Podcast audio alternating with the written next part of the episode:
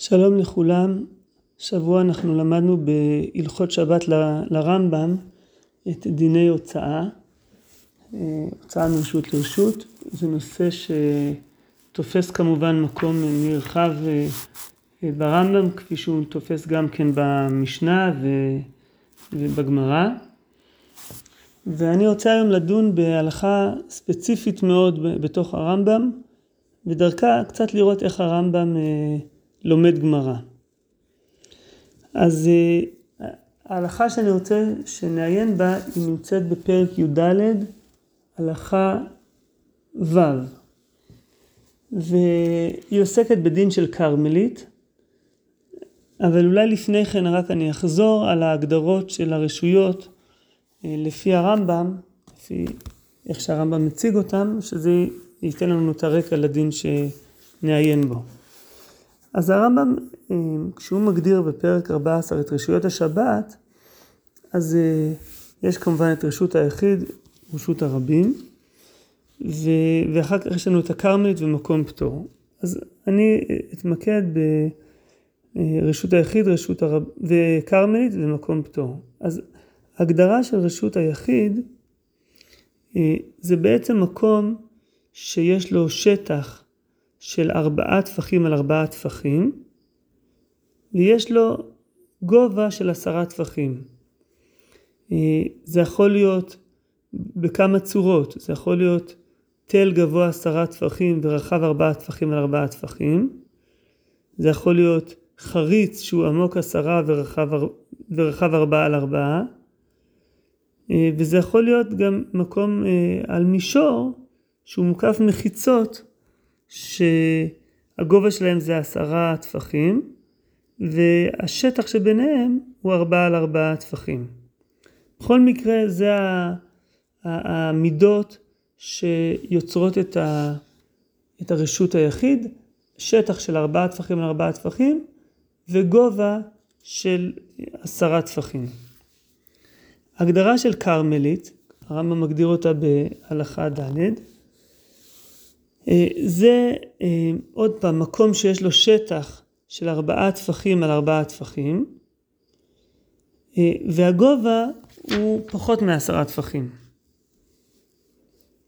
צריך שיהיה לו, אם נגיד יש לו מחיצות שהן עד פחות מעשרה טפחים וצריך גובה מינימלי של שלושה טפחים כדי שהוא לא יחשב בטל הקרקע.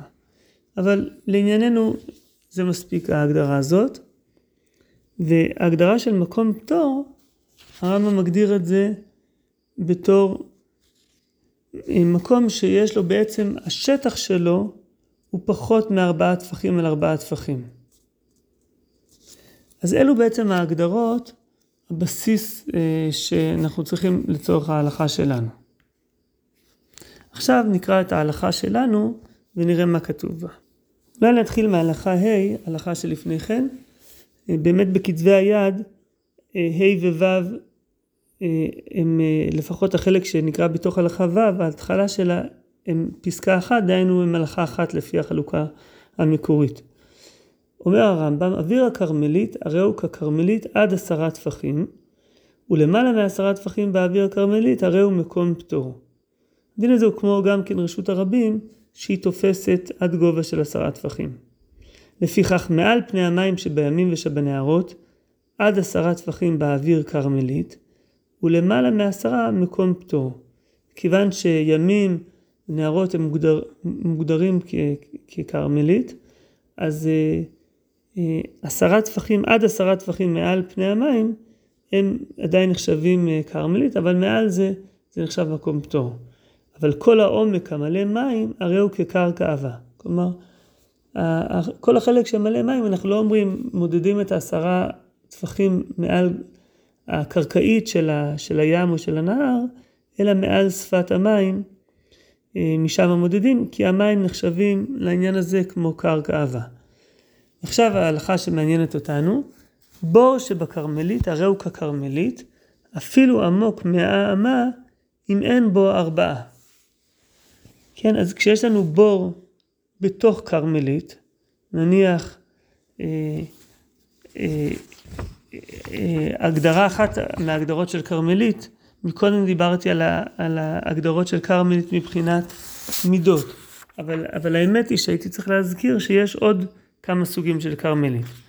עוד סוג של כרמלית, מעבר למקום שהוא נגיד בתוך אה, רשות הרבים, שיש בו את, ה, את המחיצות אה, אה, במידות שאמרתי מקודם, זה אה, הימים והבקעה, כלומר כל מיני מקומות פתוחים, אבל שלא הולכים בהם רבים, הם גם כן נחשבים ככרמלית, ו, ו, ואופן נוסף של כרמלית זה קרן זווית הסמוכה לרשות הרבים, והוא המקום שהוקף שלוש מחיצות, והרוח הרביעית רשות הרבים.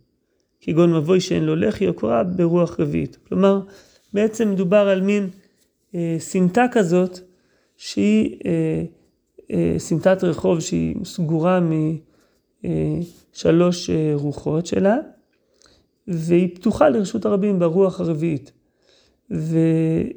ומקום כזה הוא גם כן מוגדר ככרמלית. אז אם יש לי אה, בור בתוך כרמלית, נניח, ניקח דוגמה של, אה, יש לי בקעה ובתוך הבקעה יש בור, אז הדין של הבור ככרמלית, והרמב"ם אומר אפילו עמוק מהאמה אם אין בו ארבעה. אה, למה אם אין בו ארבעה? כנראה שאם יש בבור הזה ארבעה טפחים, אז הוא כבר ייחשב כרשות היחיד.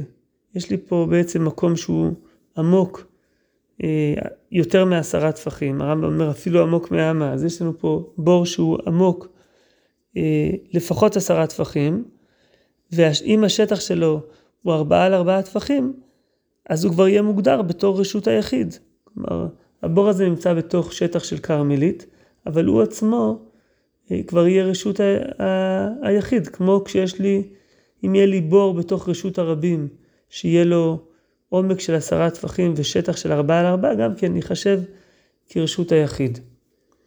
אבל אם אין בו ארבעה על ארבעה, אז הוא מוגדר ככרמלית.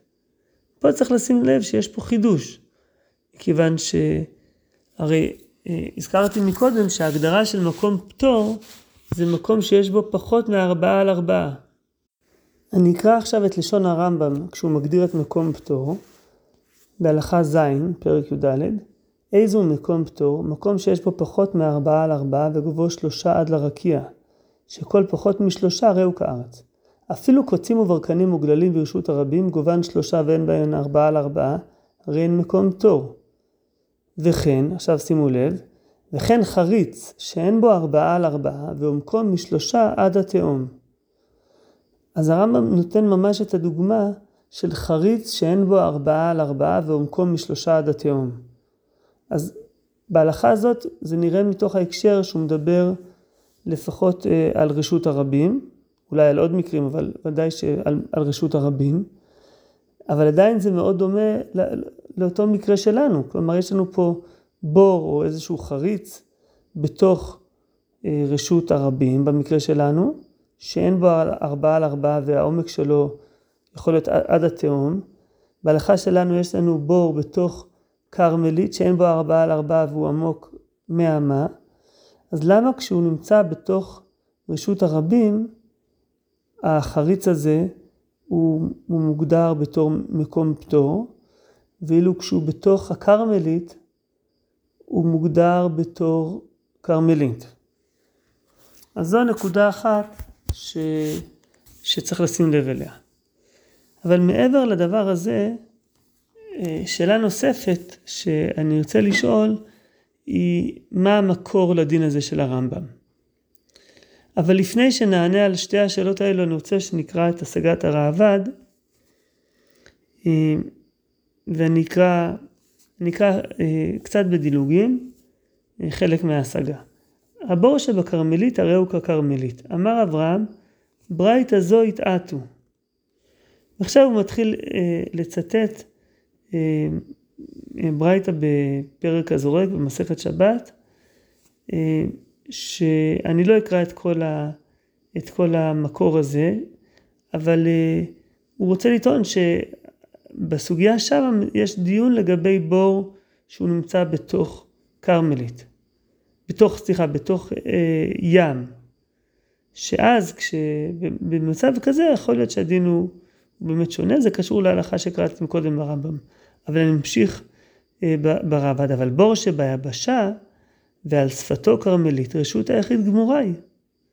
משמעתא דפרק בכל מערבין, נתנו בבור, אפילו עמוק מהאמה וכולי, עיין שם, וכולי. אני אעצור כאן. אז אומר הרעב"ד, כשיש לי בור שהוא בתוך היבשה, ועל שפתו כרמלית, כלומר בור בעצם שנמצא בתוך שטח של כרמלית, הוא נחשב רשות היחיד גמורה, אה, והוא לומד את זה מהסוגיה בפרק בכל מערבין, ששם כתוב נתנו בבור אפילו עמוק מהאמה וכולי. והוא אומר עיין שמה. אז תכף נעיין בסוגיה הזאת, אבל קודם כל אני מעיר שכשהרעב"ד אומר פה אה, בור שביבשה ועל שפתו כרמלית רשות היחיד גמורה היא, אז זה נראה לכאורה שהוא מדבר על בור שהשטח שלו הוא ארבעה טפחים על ארבעה טפחים. הרי אם לא יהיה לו שטח של ארבעה טפחים על ארבעה טפחים, איך הוא יכול להיחשב רשות היחיד? ובאמת, אה, כפי שעוד מעט נראה, כנראה שלרמב"ם, לרייבד הייתה גרסה משובשת ברמב"ם. אה, והמילים אם אין בו ארבעה לא היו בגרסה שלו. לכן הגרסה של הרייבד הייתה בור שבכרמלית הרי הוא ככרמלית, אפילו עמוק מהאמה. אה, ואז הוא הבין שמדובר על בור בשטח של ארבעה על ארבעה, ולכן הוא משיג על הרמב"ם ש, שבמקרה כזה הבור הזה אמור לחשב רשות היחיד. אז, אז אה, כנראה שבאמת, אה, וכפי שתכף נראה, לרייבד הייתה גרסה משובשת ברמב"ם, אבל בכל מקרה, הרייבד פה מקדם אותנו מהבחינה הזאת שהוא מצביע על, על המקור שכנראה שהוא עומד מאחורי ההלכה שלנו. אה, הוא מצטט את המשנה במסכת עירובין, בפרק השלישי, נתנו בבור אפילו עמוק מהאמה. אז, אז אה, תכף נראה את המקור בפנים, אבל הלשון הזאת אפילו עמוק מהאמה, שהרמב"ם מזכיר כאן, היא בהחלט מצלצלת עם המשנה הזאת שהרייבד מצטט, וכפי שבאמת נראה בהמשך, המקור הזה הוא, הוא המקור שעומד בבסיס ההלכה הזאת. אז בואו נראה את, ה, את, ה, את הסוגיה במסכת עירובין. אז אני קורא את, את המשנה שמה, זה נמצא במשנה בפרק ג', משנה ג'. נתנו באילן למעלה מעשרה טפחים אין עירובו עירוב, למטה מעשרה טפחים עירובו עירוב. נתנו בבור, אפילו עמוק מהאמה, עירובו עירוב. ואני מדלג ישר לגמרא, ואני אסביר אבל לרגע את מה שעומד מאחורי המשנה הזאת, לפי הפרשנות של הבבלי. אה, כשאדם נותן עירוב באיזשהו מקום, הוא צריך אה, שתהיה לו אפשרות אה, להשתמש בעירוב הזה. הוא מניח עירוב תחומין, הוא שם איזשהו מאכל באיזשהו מקום. אז כמו שהגמרא קוראת לזה, הוא צריך שיהיה הוא ועירובו במקום אחד. כן, אם הוא רוצה לשבות ברשות היחיד, העירוב צריך להיות מונח גם כן ברשות היחיד. אם העירוב יהיה מונח ברשות הרבים, בעצם, והוא, והוא רוצה לשבות ברשות היחיד, אין לו אפשרות לקחת את, ה, את המאכל אליו, כי זה ברשות אחרת. לכן הם צריכים להיות באותו, באותו, באותה רשות. אומרת הגמרא, נתנו בבור אפילו עמוק מהמה וכולי, היי בור דקאי היכה. איפה הבור הזה נמצא? אילימה דקאי ברשות היחיד. אם, אם הבור נמצא ברשות היחיד, והאדם הוא, הוא רוצה לשבות ברשות הזאת, פשיטא, רשות היחיד עולה עד לרקיע. איכא דסלקא לאל, הכנמי דנחתא לתחת. כמו שרשות היחיד עולה עד לרקיע, היא גם יורדת למטה עד לתהום. אז, אז זה פשוט, ברור שאם אדם, כמו שאם אדם מניח את העירוב בתוך הבית שלו, אז אני לא צריך להגיד שעירוב הוא עירוב, אז גם אם הוא מניח בתוך בור שנמצא בתוך הרשות היחיד, והוא שובת בתוך הרשות היחיד, אז אין פה בכלל צורך להגיד את זה. ואלא דקאי ברשות הרבים, אם נגיד שהבור נמצא ברשות הרבים, דנתכוון לשבות איכה, איפה האדם מתכוון לשבות? היא למעלה, אם הוא התכוון לשבות למעלה, כלומר בשפת הבור, שזה בעצם רשות הרבים, הוא במקום אחד, ועירובו במקום אחר הוא. כן, הבור הוא רשות היחיד. הבן אדם נמצא למעלה ברשות הרבים, אז, אז, אז הוא לא נמצא באותו, באותה רשות ביחד עם, העירוב שלו. היא למטה, אם הבן אדם נמצא למטה בתוך הבור, פשיטא, הוא ועירובו במקום אחד. כלומר, יש לנו פה בעיה, בעיה, כי אם המשנה מדברת על מקרה שהם באותה רשות, אז זה פשיטא, לא צריך להגיד את זה. ואם זה, העירוב נמצא ברשות אחרת, אז, אז איך העירוב הוא עירוב? לא צריכה דקאי בכרמלית, ונתכוון לשבות למעלה. ורבי דאמר כל דבר שהוא משום שבות, לא גזרו עליו בין השמשות. אז נתחיל רגע מהסוף. כלומר, הגמרא מוצאת מקרה שהוא יהיה בעיה של שבות. מה הכוונה? אה, כשיש לי, אה, אה, כשהעירוב נמצא ברשות אחת ואדם נמצא ברשות אחרת, אבל, אבל הרשויות הן לא רשות היחיד ורשות הרבים, אלא אחת מהרשויות היא כרמלית, אז כרמלית היא איסור מדרבנן. לטלטל מרשות אחת, מכרמלית לרשות אחרת, זו, זו בעיה מדרבנן, זה שבות, ולדעת רבי, אה, כל דבר שהוא משום שבות לא גזרו עליו בין השמשות, בין השמשות זה, זה הזמן שבו העירוב, עירוב תחומין קונה, ולכן אה, זה יהיה בסדר. אז לפי זה, אני חוזר למשפט הזה, לא צריכה דקאי בכרמלית ונתכוון לשבות למעלה.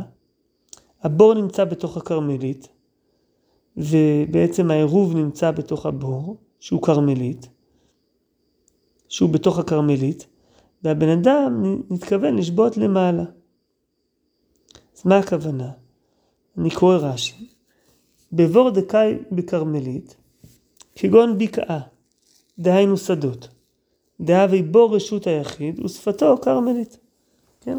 אם יש לי בור בתוך בקעה, בתוך איזושהי שדה, אז, אז השדה היא נחשבת כרמלית. הבור עצמו הוא רשות היחיד. אז הנה יש לנו פה מקרה שאדם עומד בתוך כרמלית, העירוב נמצא בתוך רשות היחיד, זה בעיה רק של שבות, ולכן זה מותר בין השמשות, וזה החידוש של המשנה. שבמקרה שהוא במקום אחד ועירובו במקום אחר, אבל המקום אחר זה רק מקום אחר בדרגה של שבות, אז זה אה, העירוב קונה. ובעצם זה מה שהרייבד אה, גם כן קרא את הסוגיה ככה, ומזה הוא לומד שכשיש לי בור בתוך כרמלית, כמו הדוגמה הזאת של הבור שהוא נמצא בתוך השדה, אם יש בו שטח של ארבעה על ארבעה, הוא נחשב רשות היחיד. אז, אה, וככה גם עוד אה, פרשנים על הסוגיה שם הסבירו, שזו הכוונה של הגמרא. אז ראינו שהרמב"ם כנראה יש לו בכלל גרסה אחרת, לא כמו שה, שעמד לפני הרייבד, אלא הגרסה של הרמב"ם, הוא אומר שמדובר על בור שאין בו ארבעה.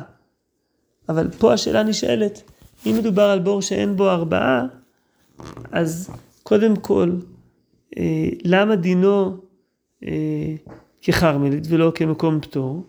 וגם כן איך הרמב"ם קורא את הסוגיה כאן, הרי אה, אם, אה, אם נחזור לגמרא פה, הגמרא פה, זה נראה די ברור שזה המקור של הרמב"ם, שהוא מדבר פה על בור אפילו עמוק מהמה.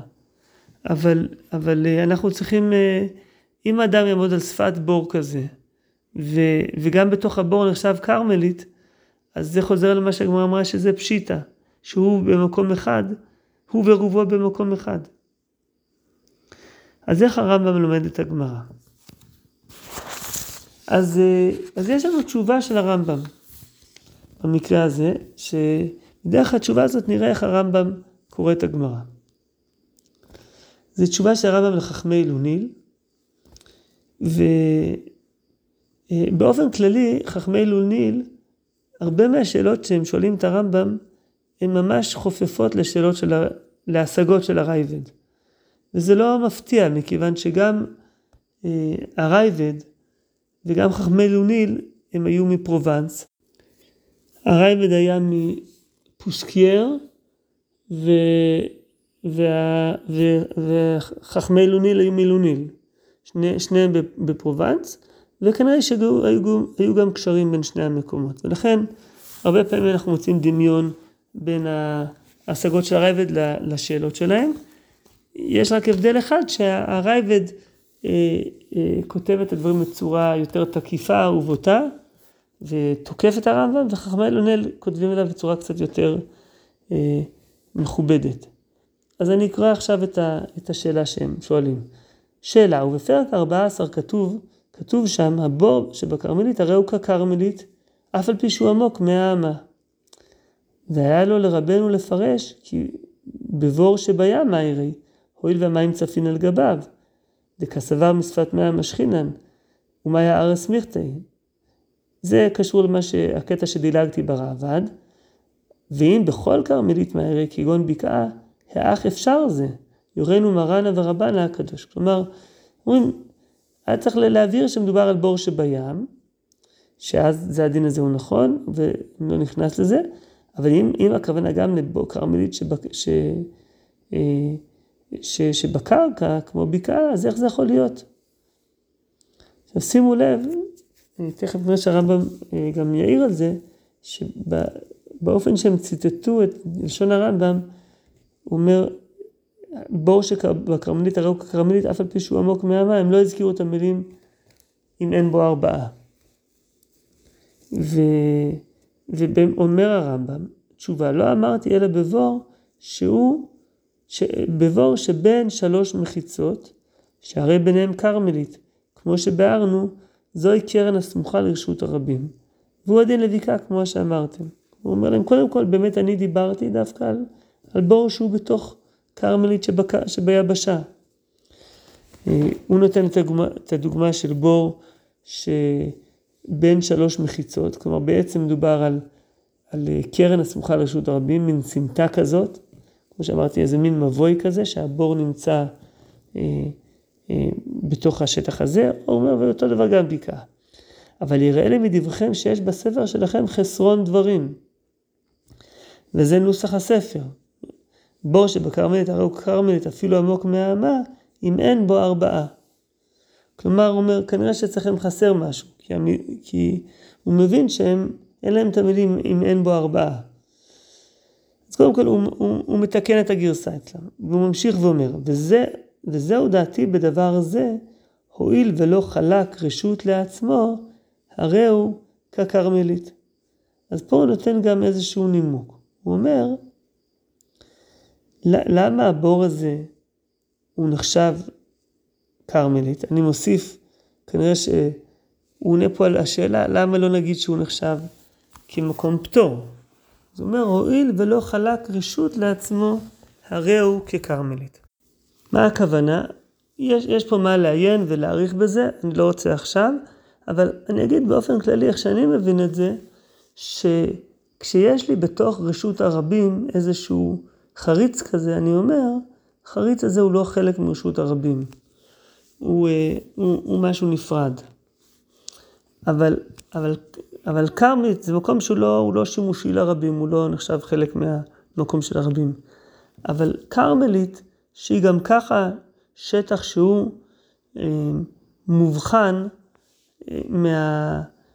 אה, הוא לא נחשב רשות הרבים, אז, אז גם, ה, גם החריץ שבתוכו, אני, אני אומר, אין לו סטטוס אה, ש, שונה.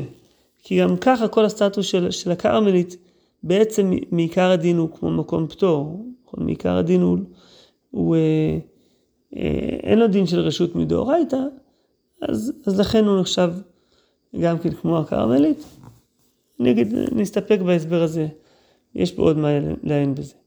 אבל אני חוזר לרמב"ם, גם אותה משנה אמורה בעירובין נתנו בבור, אפילו עמוק מהאמה, הרי זה עירוב. והוקימנה בבור העומד בכרמלית, ונתכוון לשבות למעלה, אפשר לעמידה בבור שאין בו ארבעה, וזהו נתכוון לשבות ברשות הרבים. ואפשר להעמידו בבור שהוא רשות היחיד, ונתכוון לשבות בכרמלית. פה זה החלק המעניין. הרמב"ם אומר בעצם, עכשיו הוא מתייחס, ופה אנחנו רואים שהרמב"ם מתייחס בצורה מפורשת, מקשר בין ההלכה שהוא מביא לגבי בור שבכרמלית, לבין המשנה בעירובין. והוא אומר, את המשנה הזאת בעירובין, שנתנו בבור אפילו עמוק מהאמה, שהגמרא העמידה שמדובר על בור העומד בכרמלית ונתכוון לשבות למעלה, הוא מציע שתי אפשרויות להסביר את הגמרא. אני אתחיל מההסבר השני, שזה ההסבר שבעצם כבר ראינו ברש"י, וגם כנראה שככה רייבד הבין. אז ההסבר השני הוא, אפשר להעמידו בבור ש... שהיא רשות היחיד, ונתכוון לשבות בכרמלית. זה מה שראינו מקודם.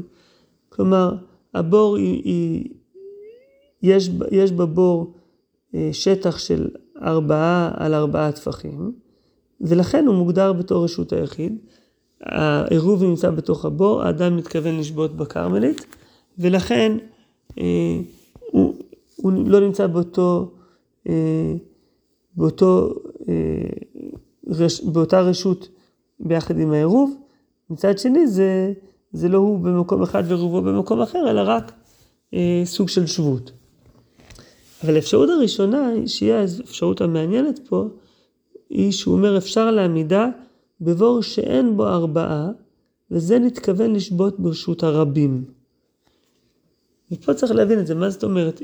הבור אין בו ארבעה, אז אה, בסדר, אבל מה זה זהו נתכוון לשבות ברשות הרבים? הרי הוא דיבר על, הגמרא מדברת על זה שהבור נמצא בתוך כרמלית.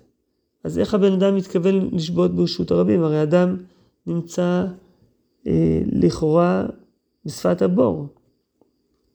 תכף נחזור על השאלה הזאת, ואני אמשיך לקרוא ברמב"ם. ויראה לי שבבור שאין בו ארבעה על ארבעה יהיה המשנה. כלומר, זו האפשרות שהרמב"ם מעדיף. ולפיכך השמעינן ואמר, אפילו עמוק מהאמה לא נחלק מן הכרמלית. אבל אם תאמר בשיש בו ארבעה על ארבעה, מה לי עמוק מאה, מה לי עמוק עשרה טפחים, רשות היחיד גמורה היא. ולא היה עולה על דעתנו שיועיל תוספת העומק כלום עד שיוציא זה מליבנו, ויאמר אפילו מהאמה. כלומר, הרמב"ם מעדיף את האפשרות שמדובר על בור שאין בו ארבעה על ארבעה, כי הוא אומר, אם מדובר על בור שיש בו ארבעה על ארבעה, מה המשנה הבאה ואומרת אפילו עמוק מהאמה? מה, זה משנה? אה, אה, אם, אם, הוא, אם הוא, הבור הזה, יש בו ארבעה טפחים על ארבעה טפחים, הוא רשות היחיד, לא משנה אם הוא יהיה עמוק עשרה טפחים, לא משנה אם הוא יהיה עמוק מהאמה. אז מה זה משנה? למה צריך, המשנה צריכה להגיד אפילו עמוק מהאמה? אבל אם אנחנו נעמיד שמדובר על בור שאין בו ארבעה על ארבעה, והוא נמצא בתוך כרמלית, פה יש חידוש, ש, שהחידוש הוא שלמרות שהבור הזה הוא מאוד מאוד עמוק, לא, לא נתייחס אליו בפני עצמו, ואז נגדיר אותו בתור מקום פטור, שהרי אין בבור הזה ארבעה על ארבעה, לכאורה אמור להיות מקום פטור. נגיד, הבור הזה עדיין הוא משוייך, והוא נחשב חלק מהכרמלית שהוא נמצא בתוכה, ו, ולכן, אה, אה, ודינו ככרמלית. וזה החידוש, אפילו שהוא עמוק מהמה, עדיין אנחנו לא אומרים שהוא נבדל מהכרמלית. והרמב"ם מסיים, וכן פירש רבנו ניסים ז"ל, והעמיד משנה זו בשאין בו ארבעה על ארבעה. ארבעה על ארבעה צריך להיות. אה, אז הוא גם כן אומר שככה רבנו ניסים פירש. רבנו ניסים, אה, אין לנו את הפירוש הזה של רבנו ניסים, אה, אבל ככה הרמב"ם כותב את זה בשמו. אני חוזר לשאלה ששאלתי כשהרמב"ם אומר אפשר להעמידה בבור שאין בו ארבעה, וזה נתכוון לשבות ברשות הרבים, איך זה ייתכן? והתשובה היא, היא בעצם רמוזה בתוך הרישא של תשובת הרמב"ם, שהוא אומר, לא אמרתי אלא בבור שבין שלוש מחיצות, שהרי ביניהם כרמלית, כמו שביארנו, זוהי קרן הסמוכה לרשות הרבים. כלומר, הרמב"ם מבין שכשהגמרא מדברת על, על זה שדקאי בכרמלית ונתכוון לשבות למעלה, שהבור באמת נמצא בתוך כרמלית, בגלל שהבור הזה נמצא בתוך הסמטה הזאת. אבל, אבל שכתוב שמה שהבן אדם אה, מתכוון לשבות למעלה, למעלה אין הכוונה למעלה בשפת הבור שבתוך המבוי, שבתוך הסמטה, אלא בשפת הבור בצד של רשות הרבים.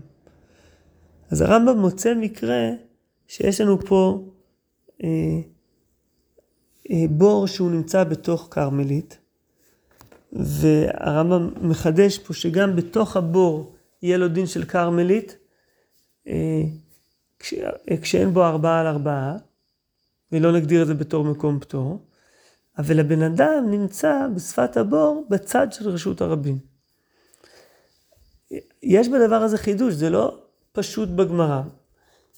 פשט, לפום ריאתא דגמרא, זה נשמע כאילו, כשאנחנו אומרים נתכוון לשבות למעלה, נתכוון לשבות למעלה בכרמלית. הגמרא לא דיברה על זה שיש פה רשות הרבים בסביבה.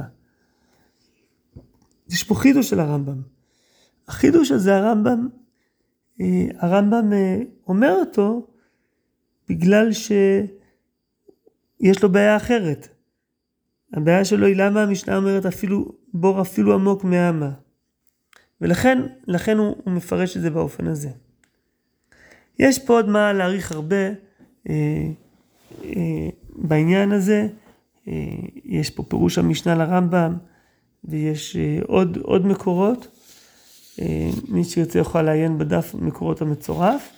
אבל אני רק רוצה לסכם, זה קצת שיעור אה, למדני, אני מתנצל, אבל יש לנו פה דוגמה של קריאה, בעיניי קריאה מקורית של, של סוגיית גמרא. אה, פרשנות מקורית שהראשונים האחרים, לפחות אלו שאני ראיתי, לא פירשו ככה. הם קראו את הגמרא כמו שרש"י קרא אותה, כמו שהרייבד הבין אותה. גם, אה, אה, גם אה, רבנו חננאל בן שמואל, שהוא היה תלמיד הרמב"ם והמחותן שלו, נראה שהוא גם כן הבין את זה באופן הזה, למרות שיש שחשבו, שהבינו אותו אחרת, אני חושב שזה הפשט שלו. והרמב"ם פה מחדש חידוש, יש לו איזה קריאה מקורית בתוך הגמרא, יש לו חידוש בסברה, לבוא ולהגיד שכרמלית, שיש בתוכה איזשהו בור, גם אם אין בו ארבעה לארבעה דינו ככרמלית, זה חידוש שעוד ראשונים אה, התקשו בחידוש הזה והקשו על הרמב"ם. אה, למשל הרשב"א, אה, לא הבאתי את המקור הזה, אבל גם הרשב"א דן, דן בזה ומתקשה בזה. אבל החידוש הזה נובע מסיבה אה, פרשנית, אה, שהרמב"ם אה, מנסה להבין מה החידוש של לשון המשנה. אז, אז זו דוגמה, ל, הייתי קורא לזה למקוריות של הרמב"ם, היכולת שלו לקרוא סוגיה באופן מקורי, וזה משיקולים פרשניים, הוא, יש לו אולי איזשהו צד של חידוש, חדשנות בקריאה, ויש לו גם סיבות לזה, כמו, ש, כמו שהוא כותב בתשובה. בזכות התשובה אנחנו יכולים לעמוד פה על דעתו של הרמב"ם. בלי זה היה מאוד מאוד קשה לדעת אה, אה, איך, הוא, איך, הוא, איך הוא הגיע למסקנות האלו מתוך סוגיית הגמרא. זכינו שיש לנו פה את התשובה של הרמב"ם, והרמב"ם חושף, ככה זכינו לעמוד על המקורות של הרמב"ם, על הסברה של הרמב"ם, וגם קצת על דרכי הלמדנות והמקוריות של הרמב"ם. אז זהו, אה, תודה רבה. אה, זה שיעור קצת אה, מסובך, אז, אז אתם מוזמנים לעבור שוב על המקורות, ואז הדברים אולי יהיו יותר ברורים. תודה רבה.